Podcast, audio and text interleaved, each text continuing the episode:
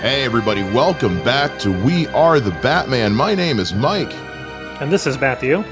And uh, it's a little bit of an awkward episode this week. Um, we are discussing on this episode uh, the recent passing of comic book writer Alan Grant. And we're discussing this for two reasons. Uh, one, because he was such an integral part in the Batman mythos, but also... full disclosure, if you listened to last week's show, we were actually reviewing his uh, Shadow of the Bat storyline, The Last Arkham, completely unaware that he had passed away the night before. It had been announced the day that we recorded, because we recorded this a day late later than we usually do anyway. Correct. And, you know, we were talking about the comic and how much we loved it and talking about just how good uh, Alan Grant and uh, Norm Breyfogle did on this particular comic, and it wasn't until long after we had recorded and edited and uploaded the episode that Matt reached out to me and was like, dude, Alan Grant died. Yeah, it was a weird kind of, I saw it on Twitter, somebody had posted something about this cover about, you know, oh, this has this resonates different now, and I was like, what do you mean? You know, like, what does he talk about? So I typed in Alan Grant, and it was like, you know, Alan Grant dies. It's like, oh my gosh, no. Yeah. It's rough. It's it's such a rough thing to hear when, again, we had just talked about it. And it's like, I wish, it's an awful thing to say, but like, I wish we had had a chance to to kind of dedicate last week's episode to him uh, in the conversation. Obviously, I'm not going to sit here and be like, ah, why didn't he die sooner? Like, that's not what I'm saying at all. Um And obviously, it's it it you know it, it breaks my heart to hear that that he did pass away uh, at the age of seventy-three. Um, uh, so so not not incredibly old. I mean, he definitely still had some life left to live. Um, but uh, so we figured this week we would we would take some time and talk about uh, Alan's contributions to the world of Batman and comic books in general, because uh, uh, you know, Alan Grant created some damn iconic Batman villains in particular. Correct. Uh, Jeremy Arkham from The Last Arkham, Mister Zsasz, Amyg- I, don't, I can never remember how to say his name. Amygdala? Amyg- Amygdala? Um, uh, um, um, um, um, you know what? I don't know. I'm not even going to try. Um, amygdala. amygdala. Amygdala. There you go. Yeah. Um, but all, as well as they also created, uh, he created along with Norm, him and Norm Breyfogle worked together all the time. And yeah. The two of them together created Anarky. Mm-hmm. They created Victor Zsasz. They created Ventriloquist. They created Rat Catcher. Um, I feel like there's one more that I am not remembering. But, I mean, just those three alone, plus the ones you mentioned, are such, um, such huge names that we know now. We all know who Ventriloquist is, you know, Mister Scarface. We all know who Victor Zsasz is. We all know who Anarky is. And uh, it's because of them that they are now the staples in the Bat- Batman mythos that they are. Yeah, it's it's actually kind of hilarious, because I remember um, Amygdala is the one that makes me laugh, is that uh, in the when they kind of rebooted Nightwing, send him to Blüdhaven, Amygdala lived in the same apartment building as he did. Is that right? Yeah, so there's a scene where he comes down the stairs and sees him, and he just like jumps him. Oh, and it's like, hey, what are you doing? And, and he's like, what? He's like, who are you? And he's like, you know, because of course he's Dick Grayson. He's not dressed as Nightwing. He's like, I know who you are. You're this dangerous person. He's like, no, no, I'm on. They put something in my brain. I'm fine now. So he's just like this normal dude who works construction, but he's just massive. Just, just a and, dude. And just lives in the same building as Nightwing. It's just so weird, because like every so often he would show up and do things. Yeah. You know, help, help him just, you know, like moving, or like when there was the big earthquake and things that happened, he was there, but it was just this random, like, okay, I guess that's where that guy went.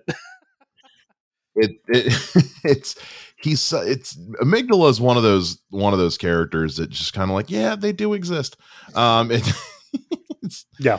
It's, yeah. He's a, he's a weird one. Um, not, not one that I go back to very often. I'm trying to think. I I feel like he was in an episode of Gotham, but I, I don't remember off the, because Gotham kind of sucked. Um, kind I, of.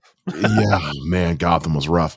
I think I gave up halfway through the second season. And I think, yeah, he was in an episode in the second season Mm. And the second season was just terrible. Um, that show had so much promise. I think he showed up in the Arrowverse at one point too, but I think it was after I jumped ship on that as well.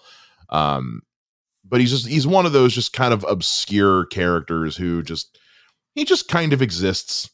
Um, mm. he's, he's out there. Uh, but ob- obviously like other ones, Alan Grant created, you know, uh, uh Zsasz and, and, uh, Ventriloquist in particular have seen a lot of different iterations.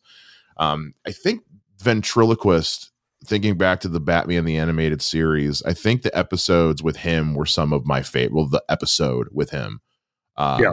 was one of my favorite episodes. I think that was one of the ones that, like, when I learned how to work the V C R and got a hold of a blank tape, I recorded that one and like watched it constantly. There's like, I think he's in two or three, because I know there's the one where he's supposed to be cured. Okay, so so when I say Batman the animated series, I mean the original the original run. Oh, okay. You're not talking about the the not the, not not the uh, not the soft reboot. Fair enough. Fair enough. Yeah. No, because yeah, he does come back when they when they do the the relaunch the relaunch or whatever you want, the reboot, whatever you want to call it, with uh, Tim Drake slash Jason Todd. Um, And he's like, yeah, he's like cured. Um, and he's in the Batman a couple of times. Those aren't my favorite takes on him, though. I kind of like the more fifties style gangster as opposed to the, like the more modern gangster the Batman did. But um, now, Ventriloquist, is, yeah, that, that episode in the original in the original Kevin Conroy animated series was was one of my favorite episodes. Yeah. Uh- The thing I, I kind of, there's a couple things I wanted to bring up when it comes to Alan Grant is, you know, he, you already mentioned he works with Norm Breyfogle a lot, but apparently he also kind of links up with Simon Beasley a lot, because they both were on Judge Dredd for a, a while. That's right. And as you go through and look at the stuff he did with Epic Comics, and up until like almost he's, he, he stopped working, he was still working with Simon Beasley every so often, all through like the, the twenty tens. So yeah, because because Alan Grant, he worked on um, Judge Dredd when it was part of two thousand A D. Correct. Um, because they spun that off into its own series, into its own series, yeah. didn't they? Yeah, and then um, he also he also did um, the Lobo miniseries that kind of launched Lobo into superstardom. And even though he kind of co-writes it with um, Keith Giffen, he's still part of that team. And that, that little, if you haven't read that, that original Lobo miniseries. Oh, it's great. Oh, it's, it's, it, it's fantastic. fantastic. Yeah. He's, he's one of the characters where I'm like, and, and we're going to talk about all the Comic-Con stuff in another episode, but he's one that, like, if they were to actually get their shit together and bring Henry Cavill back for, for Man of Steel, like, like a Man of Steel sequel, like I would love to see Lobo live action. Like, yeah. I know that like that Krypton show did some version of it. I haven't seen that show.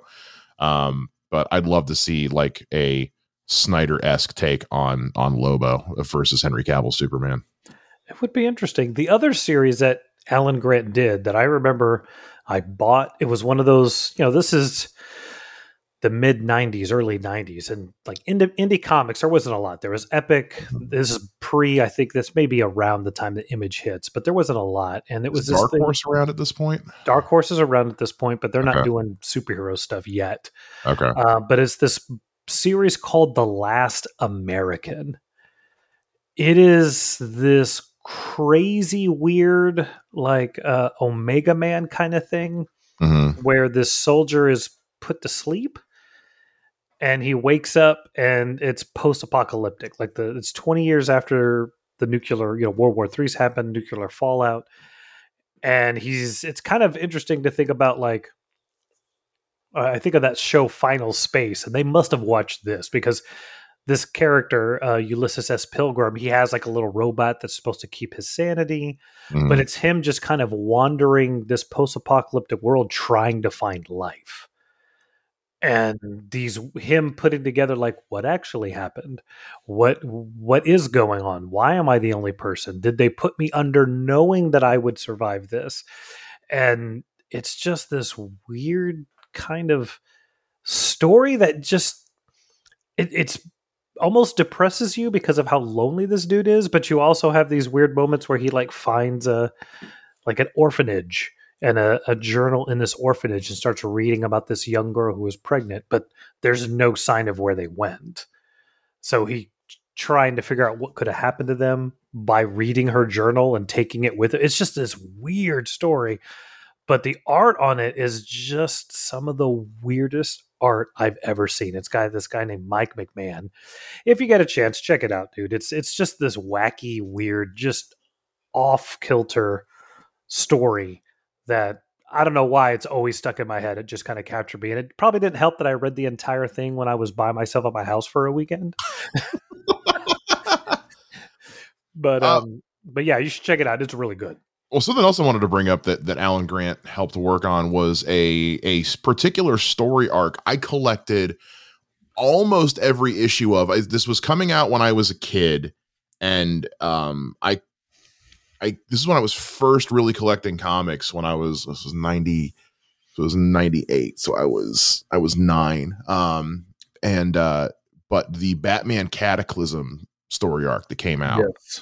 for like three months in ninety-eight, which was one of the coolest, like bat bat family crossover story arcs where uh, basically there's just this massive, massive earthquake that just hits Gotham City and, um, and even like starts to affect like Blüdhaven even too. And so there's the Batman Cataclysm, but there's also uh, there's a Nightwing Cataclysm, which is basically just everything from Nightwing's perspective. You know, like it's like Batman goes missing during part of it, and it's it. You know, the Oracle loses connection to the Batcave. It's it's it's this whole thing, and it it uh, Huntress gets involved. There's there's all kinds of craziness going on. Robin's trying to figure out what the hell to do. Um, but uh, Alan Grant um worked on that with. There was a whole team of people who worked on Cataclysm. Yeah. It wasn't. It was it was like a whole team of people who worked on that, along with um. I think uh, uh, Dixon, what's his first name? Chuck um, Dixon. Chuck Dixon worked on that one. Um, I forget who else worked on that. It was a whole bunch of people, but yeah. Um, and actually, Scarface is involved in that one. Uh, the Ventriloquist is involved in that one. Uh, Rat Catcher is involved. So like stuff that he created, they brought him on to be a contributing writer for. Because again, this is this is during that this time period, and we talked about this before we started. This this was during this time period where Alan Grant and and Norm Breyfogle were working on like eight different titles at the same time. Yeah, they're all over Batman. It's all Batman. He he really is the guy who brings him and Norm are the guys who kind of bring Batman in and through a majority of the nineties with some amazing storytelling. Yeah. Including Batman versus Judge Dredd. So it was two characters that he worked on. He got to write some stories for uh, with them together at the same time that he was working on just the, the Batman issues. Um, he was also working on, I'm looking at his bibliography here, so I get it all right. He was also working on Catwoman, Batman, Phantom Stranger, uh, Anarky, uh, Superman versus the Terminator, which was weird. Um, that happened, kids. Um, there was all these Batman D C titles they were working on together. Same with Norm Breyfogle, who was working on, uh, you know, Batman Holy Terror and Shadow of the Bat. And they were working on, um, the original Flashpoint together. They were working on, um all these things uh together. It, they were working on so many different things in the nineties. I mean, these guys were part of that kind of, I don't want to say like golden age, because that means something totally different now with comics, but during that kind of high point where there were all these writers and artists were just cranking stuff out. Yeah. Mm. Yeah, but, it's, it's, um, it is it is insane. The the the, the fact that, you know, af- after the nineties you barely get artists to stay on a series for more than six issues.